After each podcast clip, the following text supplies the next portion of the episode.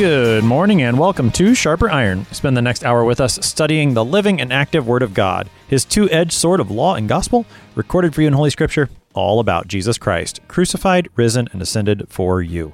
Thanks for tuning in this morning here on Worldwide K F U O. Christ for you, anytime, anywhere. I'm your host, Pastor Timothy Apple of Grace Lutheran Church in Smithville, Texas.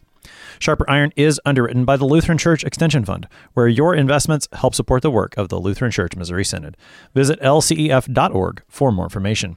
On this Wednesday, March seventeenth, we're studying Mark chapter thirteen, verses one through thirteen. Jesus makes a startling announcement to his disciples. The magnificent stones of their beloved temple in Jerusalem will one day be brought to ruins. To help us sharpen our faith in Christ as we study God's Word today, we have with us regular guest, Pastor Jeff Hemmer.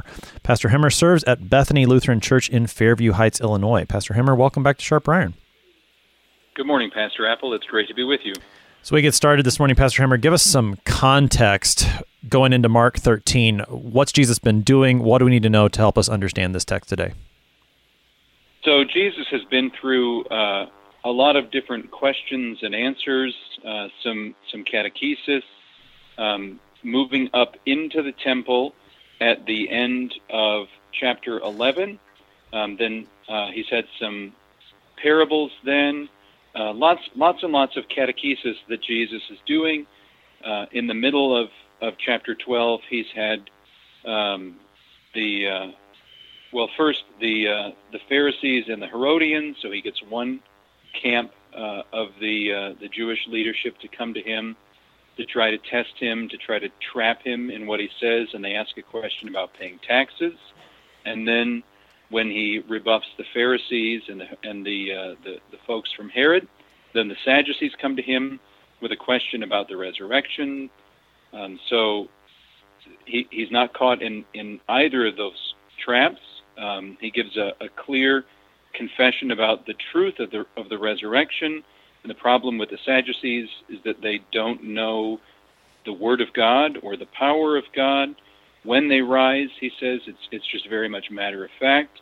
Um, and then then some of the scribes come up uh, and they ask him about the commandments, and so he quizzes them, goes back and forth. Um, towards the end of chapter twelve, Jesus is still teaching in the t- in the temple, um, and now he turns around and asks them a question about David and the son of David and the promise of the Messiah to come from the line of David. And then he sort of summarizes this interaction with these various groups who, who come to him and try to trap him, try to expose him as a false teacher, um, with Uh, toward the very end of chapter twelve with a warning, beware of the scribes, and then he has a litany of, of what they do. Uh, they they want to be treated with honor. Uh, they make uh, a pretense out of their long prayers. They want people to, to see and honor their giving, um, and they devour widows' houses in so doing. And then he has the example of the widow who puts in the, the two small uh, copper coins, and he praises her giving because she's given out of her poverty. She gives everything that, that she has.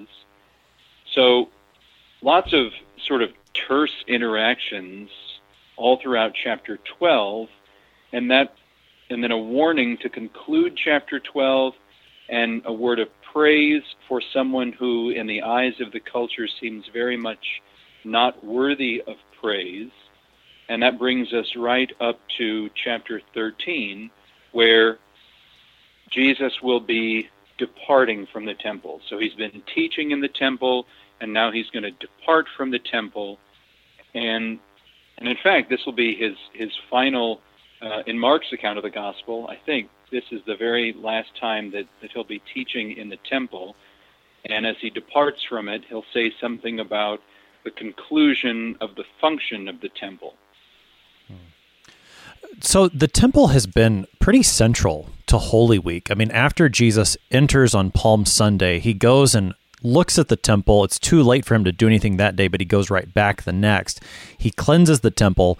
He's spent his time so far in Holy Week teaching in the temple. And now, as you said, for the last time, he's going to leave the temple, and all of chapter thirteen is, is going to be a, a discourse of Jesus that gets started based on his disciples' question concerning the temple. It, in terms of the temple's function for faithful Israelites in this day, why is the temple so central? I think we need to understand that as we think about what Jesus is going to say today and perhaps how shocking it would have been to his own disciples. Well, think about the, the history of the temple as as God has claimed for himself uh, the, the people of Israel, and he draws them out of slavery in Egypt, and they wander in the wilderness for a time. And he does establish a temporary dwelling for himself, the tent, which is the tabernacle, which is not like our quick pop-up tents that, you know, you can zip out of the bag and throw in the air and they basically set themselves up. There's a lot of work that goes into setting up the tabernacle, and it is itself a fairly ornate structure, but it's not permanent. And so finally, when God brings his people into the promised land, uh, David... Uh, whom he makes king, will build a dwelling for himself, wants to build a dwelling for God as well, but it's not yet the time for that. It'll be David's son, Solomon, who builds the temple, which will replace the tabernacle, and now the temple is, is much more permanent. And it becomes the only place where God will allow the right worship of the right God to happen. So it's not enough for the people to worship the right God in the right way if it's done at the wrong place. And so throughout the, the histories of the books of Chronicles and Kings, the kings who are faithful in calling the people to worship God alone, but who allow worship of the true God to happen in the so-called high places, which which imply not in the temple in Jerusalem, are guilty of being bad kings. Because even if they call Israel to a more faithful worship practice, God is very absolute in what he demands of his people. And the place where sacrifices are to be offered is in the temple in Jerusalem. And the sacrificial system itself is, is sort of intricately laid out, very uh, very much detail that, that God gives to his people for how the sacrifices are to be carried out. And when he puts his roots down in the temple, the temple becomes the place where those sacrifices are permitted, where they are received by God. And the, and the sacrificial system Of, of the worship of the people of God in the Old Testament is not a means by which they earn God's favor. It's, it's a means by which they encounter a God who imparts to them his gift of holiness. That's all the way back in the book of Leviticus. God commands his people to be holy as he is holy, and sacrifices can't replace actual holiness. They're not a means to to do the things that God requires. In fact, they they must be done because the people are not holy. And so in the sacrifices then, in in the blood and the smoke, uh, and, and just the, I mean, it's a very gory scene, the sacrifices day after day happening in, in the temple at the altar, God's people encounter a holy God, and instead of being destroyed for their sins, they are absolved from their sins, and they receive his holiness as a gift, because they can't bring their own holiness. The only one who is holy dispenses his holiness to them in the interaction that happens in the sacrificial system. So this is what's intended to happen in the temple. Now, the temple that, that Solomon built was destroyed, and that was itself a very traumatizing thing for the people of Israel, and, and the prophets play to that. They say, because you have forsaken the worship of the one true God, and because you've been chasing after all these false gods, eventually he will not only destroy you, but he will destroy Jerusalem, and even topple the temple. His glory will depart from the temple, and it will no longer be a place where you can encounter God, and in fact, it won't even be a place. So Solomon's temple is destroyed when uh, when the southern kingdom of Jerusalem is sacked, and and the people are carried away into exile. Some who are less significant are allowed to remain, but they they're there with no temple, therefore no uh, no way to offer the sacrifices correctly. Then, when the people come back from exile, as God promised, He brings them back from exile, and they build the temple again. And so now God puts down roots, builds a seemingly, in the minds of the people who construct it, a permanent structure made from stone. It seems more durable than, than the people who are constructing it, and it is the place, again, where sacrifices will be offered. Well, that second temple, again, is destroyed. And so what Jesus is in and what he's speaking about is the, the temple that uh, that Herod has taken to construct, um, and it, it's known for its magnificence. It's known to be one of the most beautiful buildings of the ancient world, if not the most beautiful building. That's, that's Herod's goal when he sets out to construct it. Bigger than anything else, more magnificent than anything else, no expenses spared, built with, with huge stones, uh, and just looking at it would have evoked in the minds of the people who see the temple the idea that this is the most permanent thing that they could look upon. Hmm. And it's it's in this temple that Jesus has been teaching. It's in this temple where sacrifices would, would have been restored, and so where the people were encountering the holiness of God, where he was dispensing to them his gifts of forgiveness and holiness anew, because here's here's the temple, right worship done in the right way of the one true God in the right place is the means by which he gives out his gift of holiness to his people.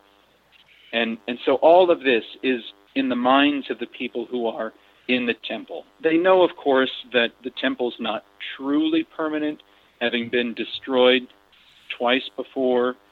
Um, and even, you know, even Herod's construction of the temple probably isn't completed by the time that, that Jesus is even speaking these words. It's sort of like the, uh, the, the great cathedrals and churches of Europe.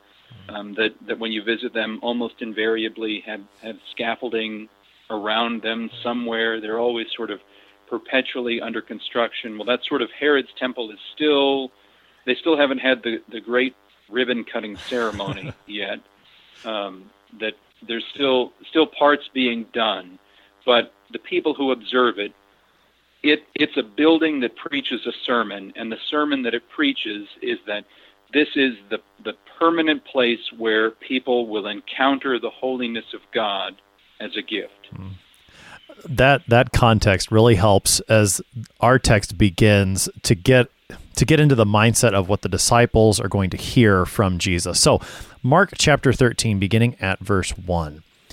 And as he, Jesus, came out of the temple, one of his disciples said to him, "Look, teacher, what wonderful stones and what wonderful buildings." And Jesus said to him, "Do you see these great buildings? There will not be left here one stone upon another that will not be thrown down."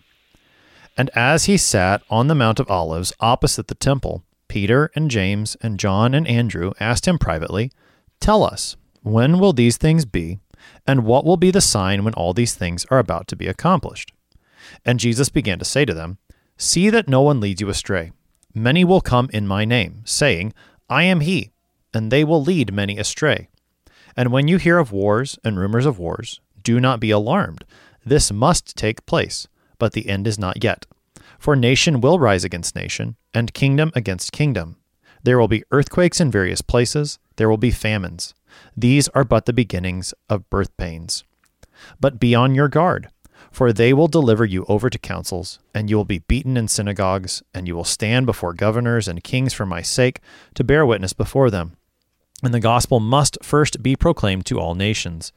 And when they bring you to trial and deliver you over, do not be anxious beforehand what you are to say, but say whatever is given you in that hour. For it is not you who speak, but the Holy Spirit. And brother will deliver brother over to death, and the father his child, and children will rise against parents and have them put to death. And you will be hated by all for my name's sake. But the one who endures to the end will be saved. That's our text for today, Mark thirteen, verses one through thirteen. Pastor Hemmer, you, what you were saying earlier about the temple really sets the stage for this statement from one of Jesus' disciples to Jesus. Look, teacher, what wonderful stones, what wonderful buildings. This was a marvelous structure. Even in its stage, not fully completed in some places, it still would have been just a marvelous building. One of Jesus' disciples invites him to marvel at it, and Jesus says what must have been shocking words to his disciples.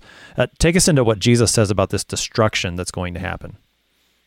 Yeah, so verse two would would be just completely out of left field for what, what the disciples were expecting. One of the disciples, one of those being taught by Jesus, following Jesus, sort of hanging on his word, wants to extol the the building of the temple and probably with it the, the trappings of, of the sacrificial system, the sacrifices being offered there.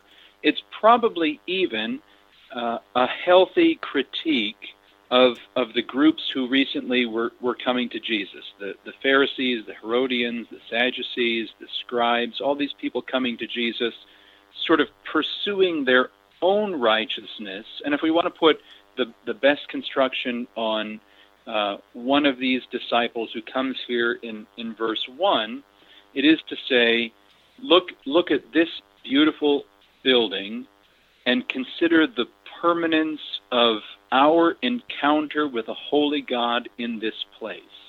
That's that's what the building preaches to to the people, and and Jesus takes what this guy says and he just obliterates it. That, do you see these great buildings? He he doesn't merely say that the time of these buildings has come to their completion. In fact, he says, the function of this building, the temple, and its sort of attendant structures is so finished that this building is now disposable. Mm-hmm. For all of its seeming permanence, there will not be one stone left upon another.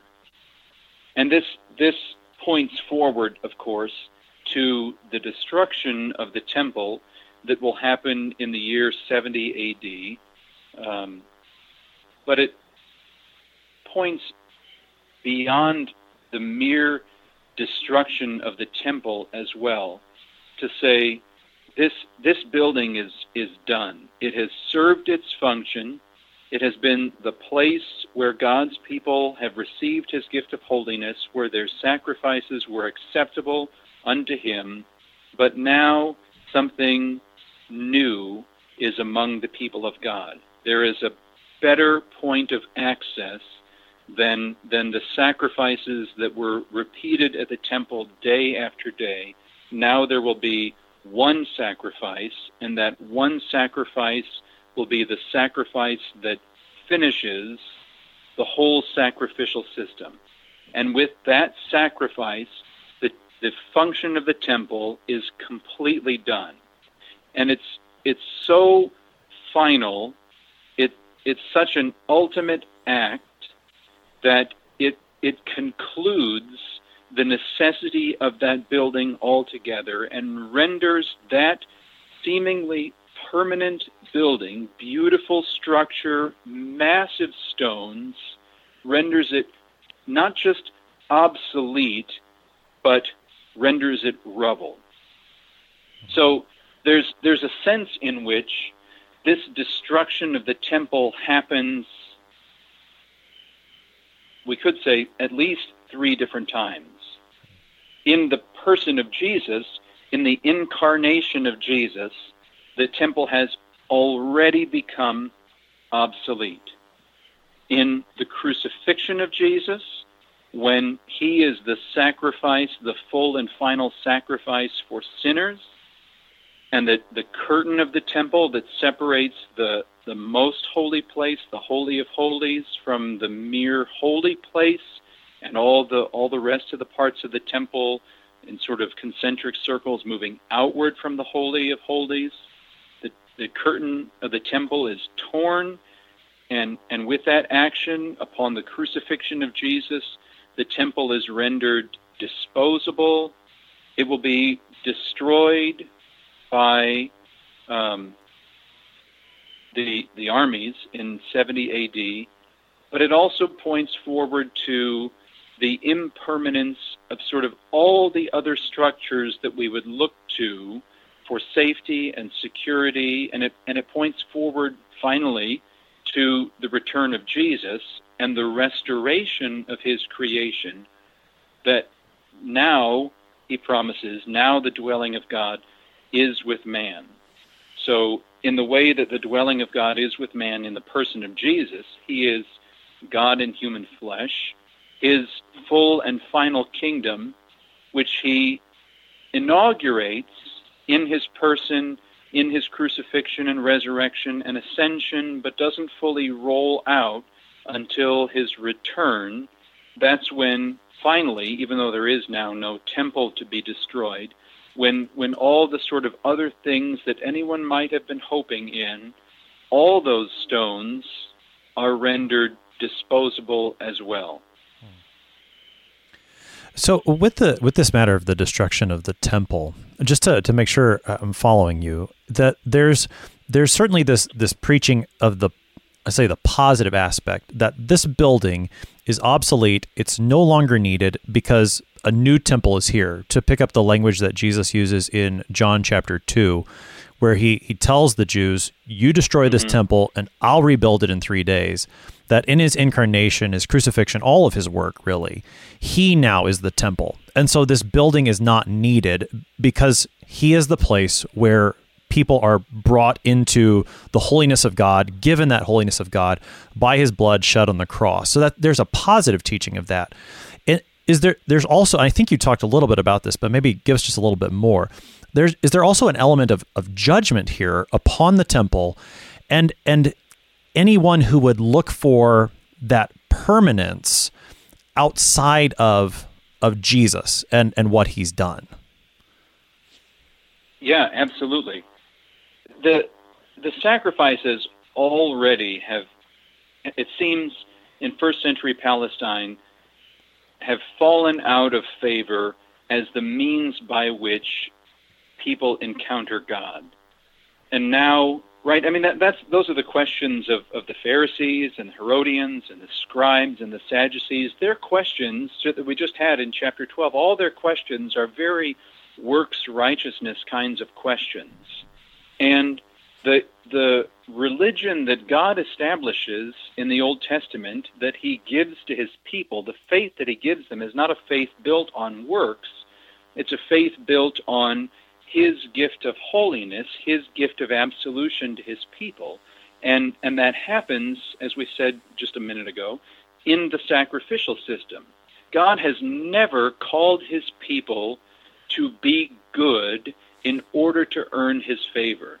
But that is very much the, it's not an official creed of, of Judaism in Jesus' day, but it, it will be shortly after the destruction of the temple. Um, but but a, a sort of, not, not unlike the way that uh, works righteousness was being taught and practiced Um, by the Roman Catholic Church in the time of the Reformation, but it's not codified, it's not made official doctrine until the Council of Trent, um, you know, fifteen years, ten, fifteen years, after, even after Luther's death. Uh, it doesn't become official dogma until then.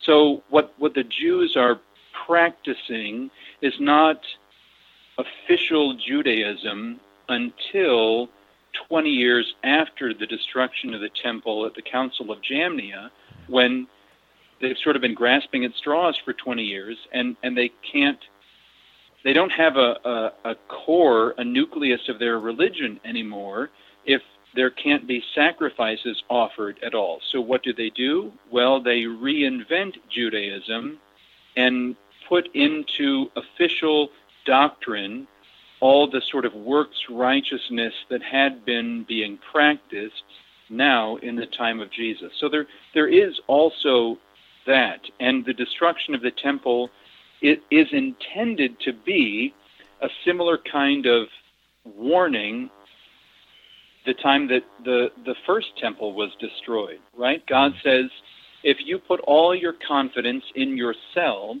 and chase after all these false gods, then look what I'm going to do. Uh, I'm going to send the uh, the Babylonian army to destroy not just Jerusalem, but even the temple in the heart of Jerusalem. And then how will you encounter me? Well, there's a similar kind of judgment being carried out against the, the false religion that would trust in the permanence of the temple in, in now in first century Palestine. Um, thirty or so A D, as Jesus is, is speaking these words forty years before the destruction of the temple actually takes place, and for the final time. After the destruction of the temple in seventy A D, it's never never rebuilt again. Um, there's no there's no more way for the people of God to do the right worship of the true God in the right way, at the right place, because the right place has been obliterated.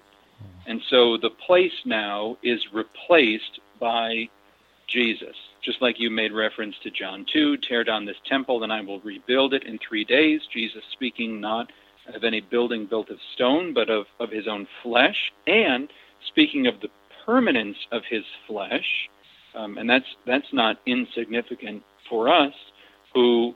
who don't have a temple and don't have a place to go, um, we find the place to be wherever Jesus is. Wherever he is, his church gathers. And wherever his church gathers, there he is in the midst of them. That's that's our permanent encounter with God. Um, but then also a very a very stern warning about those who would place their trust in in the building, in in their own righteousness, in their own righteousness that would supplant the, the gift of righteousness that God gives in the sacrificial system in the temple.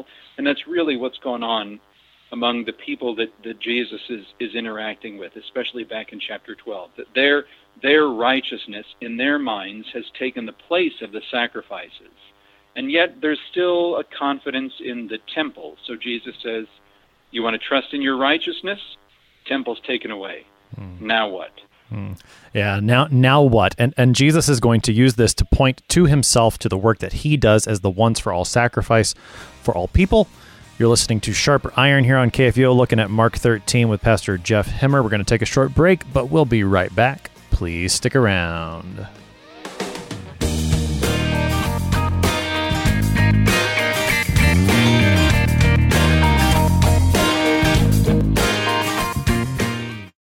Since nineteen seventy-eight, Lutheran Church Extension Fund has had the humble privilege of supporting Lutheran Church Missouri Synod ministries and her workers. Thanks to faithful investors, L C E F has provided thousands of church workers, congregations, schools, and organizations with the low-cost loans and resources they need to reach more people with the saving name of Christ. To learn more, visit L C E F dot org or call eight hundred, eight four three, five two three three, eight hundred, eight four three, five two three three. Welcome back to Sharper Iron. It is Wednesday, March seventeenth. We are studying Mark chapter thirteen, verses one through thirteen. We have Pastor Jeff Hemmer with us. He serves at Bethany Lutheran Church in Fairview Heights, Illinois. Pastor Hemmer, prior to the break, we were talking about Jesus leaves the temple for the last time. When one of his disciples asked Jesus to marvel at these wonderful buildings, he teaches them concerning the impermanence of this building that seems so permanent, this judgment that will happen on those who would place their hope in something other than Jesus as the temple, as the place where we have access to God. And so in verse three, Jesus goes, he's gone out of the temple. He's now back on the Mount of Olives. He's looking across at the temple. And Peter, James, and John and Andrew this time, you get the, the fourth disciple, not just three, they come to him, they ask him privately. And, and again, it makes sense that they would do this because what Jesus has just gotten done saying is earth-shattering for them. They can't really comprehend their life without the temple. And so they ask him, tell us, when will these things be? And what will be the sign when all these things are about to be accomplished? Now, I guess as a way of introduction to what Jesus will begin, this is a long discourse. We don't have all of it before us today. We're going to pick it up over the next couple days. But just by way of introduction, what is it that these disciples are asking? And then when Jesus answers, what what is his answer? Is he talking about the destruction of the temple? Is he talking about more than that? Just just give us an introduction in that way.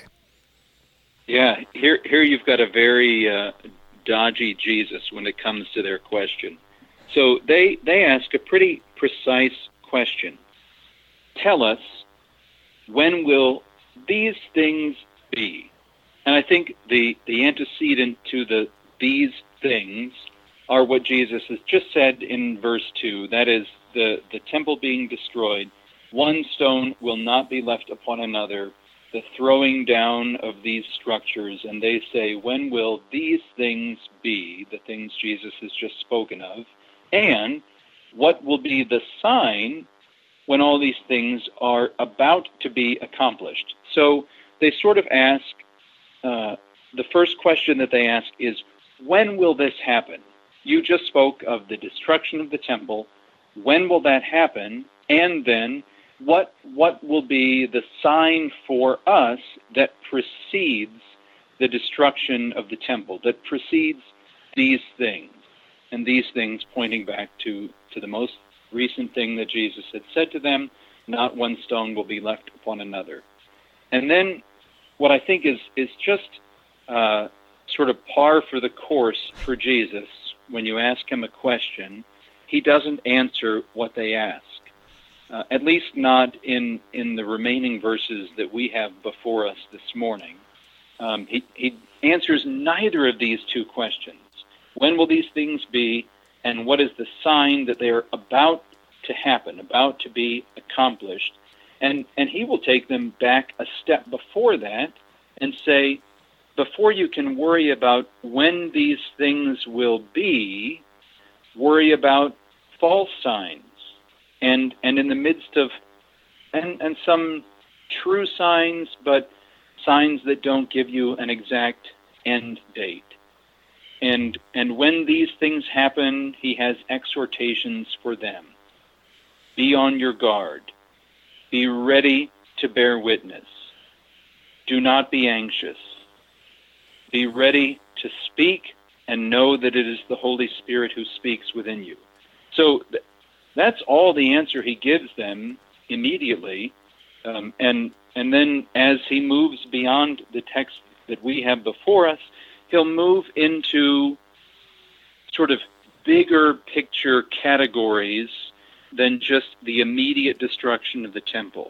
Um, so in verse fourteen, he'll move to talking about the abomination of desolation, that is uh, something abominable that happens in the holy place that that desolates, desecrates it. Um, that that will happen before the temple is destroyed. But then he's going to push even beyond that, and he's going to push uh, all the way by the time you get to verse twenty-four at least, and, and in the verses running up to that, uh, he'll be talking about the coming of the Son of Man, and that is, that's in one sense, the Son of Man, that is his messianic title for himself. He comes in his crucifixion and resurrection, but then he departs in his ascension, and we are still waiting for his coming. So it pushes us all the way to the, the eschaton, the last day, when all of this is brought to its fullness. And then he'll have uh, a lesson about the fig tree. And then finally, when he gets to, to verse thirty-two, he kind of gives an answer to the question that they asked all the way back here, when? And he says in thirty-two, no one knows, not even the angels nor the Son, only the Father. Therefore be on guard and keep awake. you don't know. So he takes a really long time to say, I'm not going to answer your question. He gives them all the word that's necessary for them.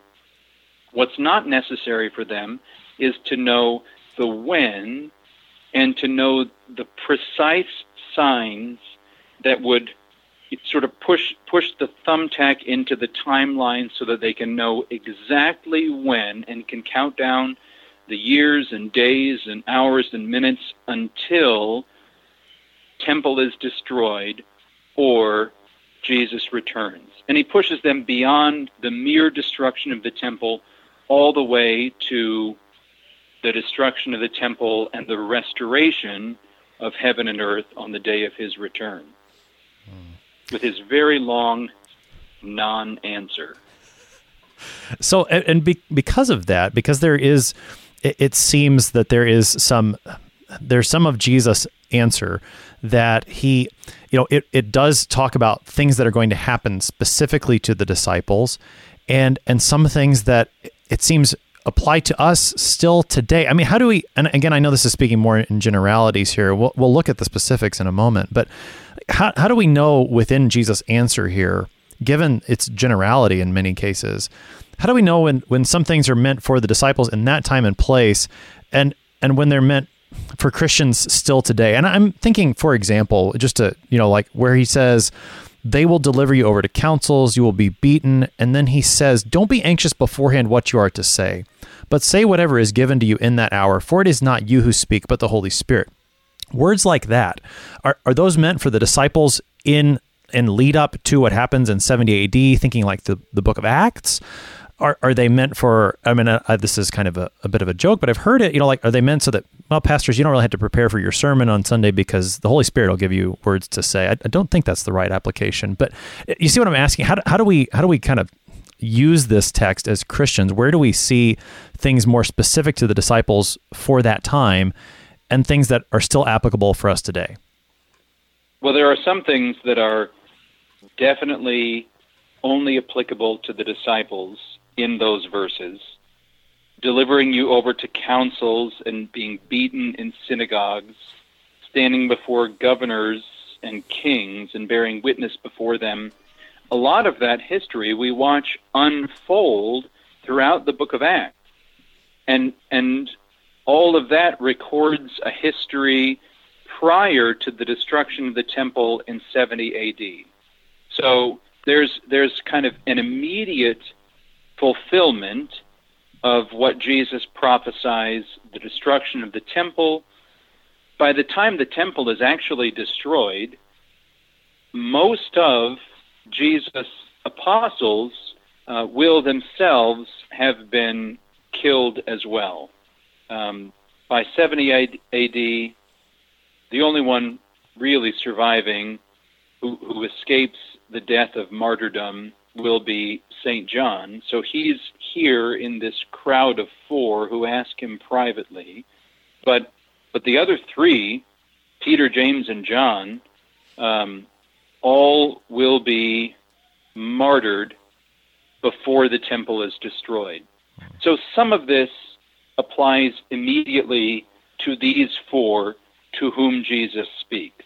There's there's a broader application for us because what what these four apostles are waiting for, and that's not for the destruction of the temple, but they're waiting for the full uh, revealing of the kingdom of God, we also are waiting for. And so what applies to them because they're waiting for the fullness of the kingdom of God applies to all the disciples who still today await the full revelation of the kingdom of God that will happen on the day of Jesus' return. So while waiting, we are very much in not the identical situation that they are, but in a very similar situation. So the specifics of the text apply to these four disciples. It's an answer that he gives to them. But but sort of the general sense of the text that all disciples of Jesus must be ready to give an answer whether it's before councils, before being beaten in synagogues, standing before governors and kings, being on trial, being handed over to the Gentiles.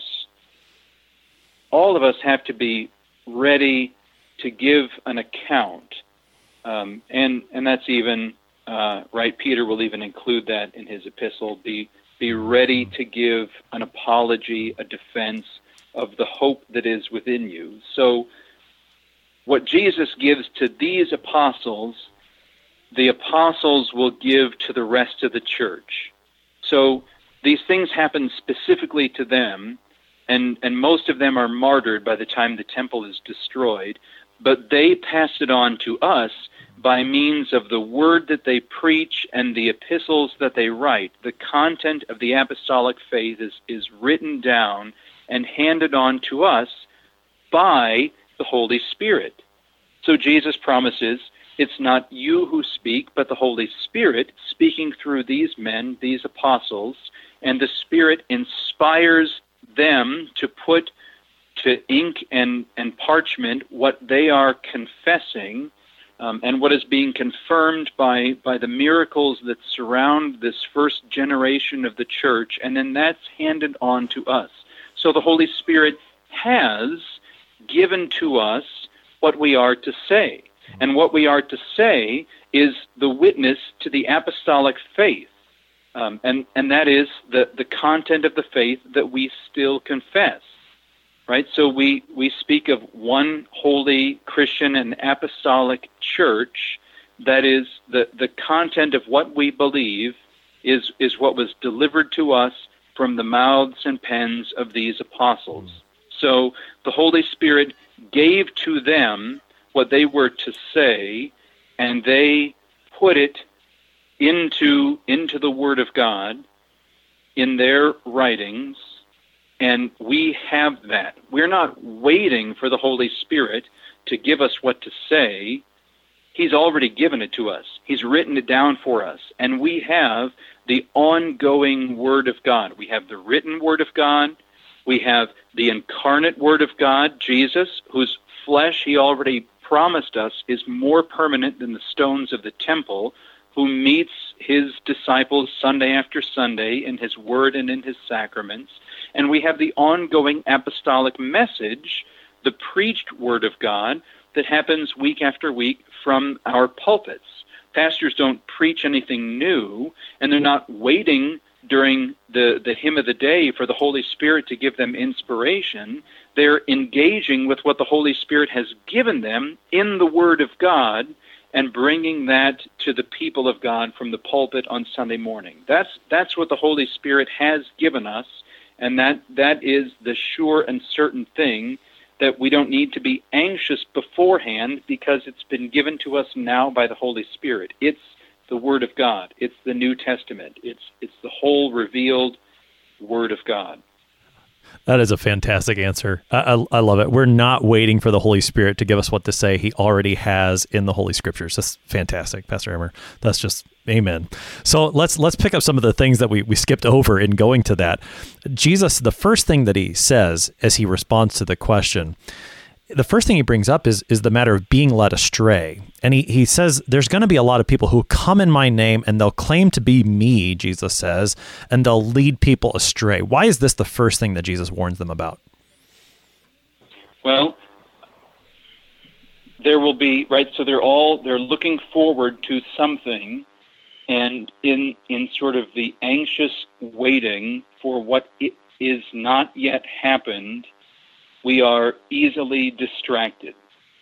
And so many will come, this is another warning about false prophets, many will come in my name, that is, standing in the place of the Messiah, the Anointed One, saying, I am he, and will lead many astray. And and he gives a sort of very specific warning. You'll hear of wars, there will be rumors of wars, nation will rise against nation, kingdom against kingdom, earthquakes, various places, famines, and these are just the beginning of of the labor pains. So we we want an easy, quick fulfillment. I think that's the nature of our sinful flesh, is that we settle for small fulfillments of what we hope for. And so he he's saying, don't settle for less than the real thing. And the real thing is me. The only one who, who properly comes in Jesus' name is Jesus himself. And all of these things will happen, and they all will call us not to look for an easy solution to wars and nations rising against nations and earthquakes and famines, not to look for an easy out, but to sharpen our hope for for the the full and final answer to to these predicaments. And that's not, you know, the answer to, to big earthquakes is not smaller earthquakes. The answer to big wars is not fewer wars uh, or smaller wars. The answer to those things is the return of Jesus and the cessation of all wars and all earthquakes and all famines and all nations rising against nations, because on the day of his return, he makes all things right. Nothing is left undone. And though it, it feels like We we could settle for something less than that, right? We could we could get a Band-Aid over the wars and settle for, you know, smaller or fewer wars. Jesus promises something much better than just whatever our our human uh, arrangements can fix. He promises a divine solution to to the predicament that sinners have gotten ourselves into. He promises the removal of sin and all of sin's consequences on the day of his return. So it's, I mean, it's a it's a wonderful uh, word of caution that he gives to these apostles, as if as if to say, don't even worry about the destruction of the temple. I told you the destruction of the temple is going to happen. All these things are going to happen as well, wars, earthquakes, famines, and let none of that draw your hope away from the end. And by the end, he means the beginning, the inauguration of his full and final kingdom, the perfect consummation of our hopes, the dwelling of God with man, that, that the church will be longing and praying for until that day. So don't let anyone who's who, who's selling something smaller than than the full restoration of creation, even if done in the name of Jesus, don't let anyone sell you that smaller bill of goods, because it's not what Jesus promises. Mm-hmm. It, I mean, you know, it's not like we, it's not like we're we're mad when there's smaller wars or, or when the earthquakes are, are less destructive or something right. like that. Yeah. We're we're certainly thankful for those things. But but I appreciate what you're saying, because it, we can get the false impression that, you know, oh, look, it, it got better this time. You know, the, the war wasn't as bad. And again, thanks be to God for that. But but don't be misled to think that full, true peace will come with anything other than the Lord Jesus Christ, who, who again, is the true temple, the place where we encounter God. And, and so thanks be to God when these things aren't as bad, but don't be fooled that when you see them or when you don't see them, keep your eyes focused on the end, on, on Jesus and on his coming as the full restoration of all things that only he can bring. Pastor Hemmer, we've got about five minutes here on the morning, and there's there's plenty of things to talk about. So I'll kind of let you you take the lead on that. Uh, looking toward the, the second paragraph of Jesus' answer that we have for today. We've, we've talked about the speaking and the giving witness in these cases. One of the, the main emphases, it seems, in that paragraph is this matter of, of persecution, being delivered over to authorities, even within your own family. Jesus concludes in our text for today with a, a pretty hopeful note, I think. The one who endures to the end will be saved. Again, with about five minutes, help us into that paragraph, pick up the themes, and, and summarize for us as well this text. Yeah, it really gets dark before the second half of verse thirteen. Um, brother will deliver brother over to death, and uh, father, I mean, that we sort of understand that. but father delivering his child, and children will rise against their parents and put them to death. I mean, these these are the things of, of horror stories. Um, the, the most ghastly, uh, abhorrent human betrayals that we could think of are those in in the most intimate, right? Children against parents, parents against children, brother against brother, and have them put to death. And then he gets to sort of the darkest line. You will be hated by all for my name's sake. There's no there's no room at all for a prosperity gospel here, right?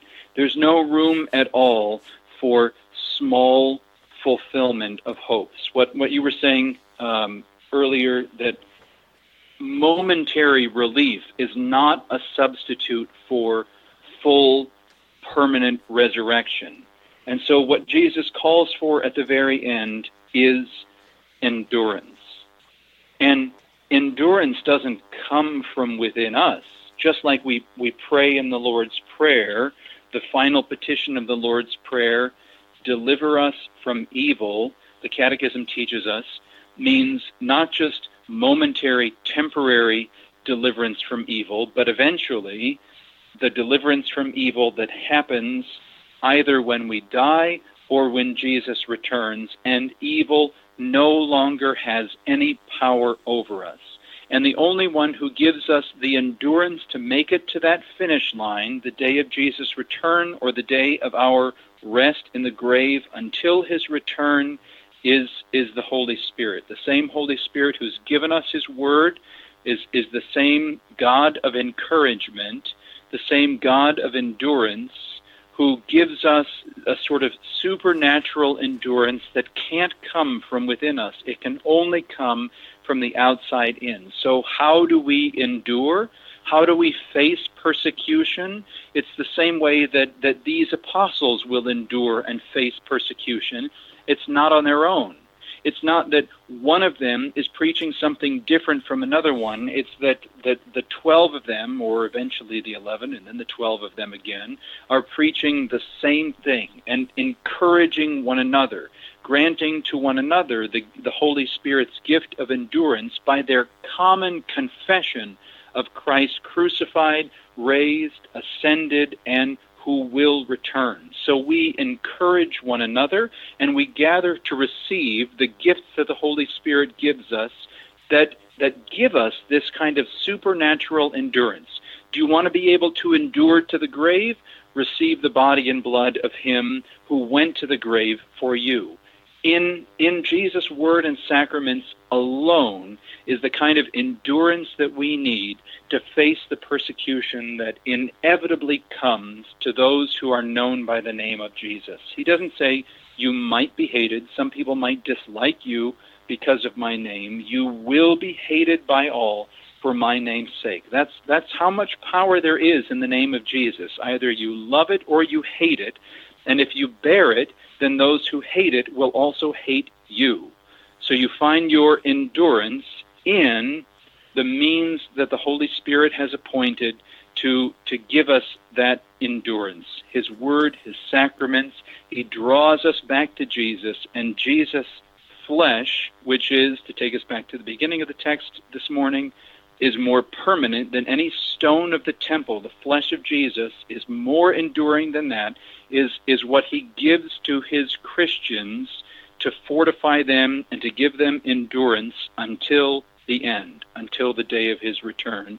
And then his promise, that one who endures, and not on his own strength, but on the strength that comes from the outside in, from the Lord himself, the one who endures by my strength, he promises, will be saved.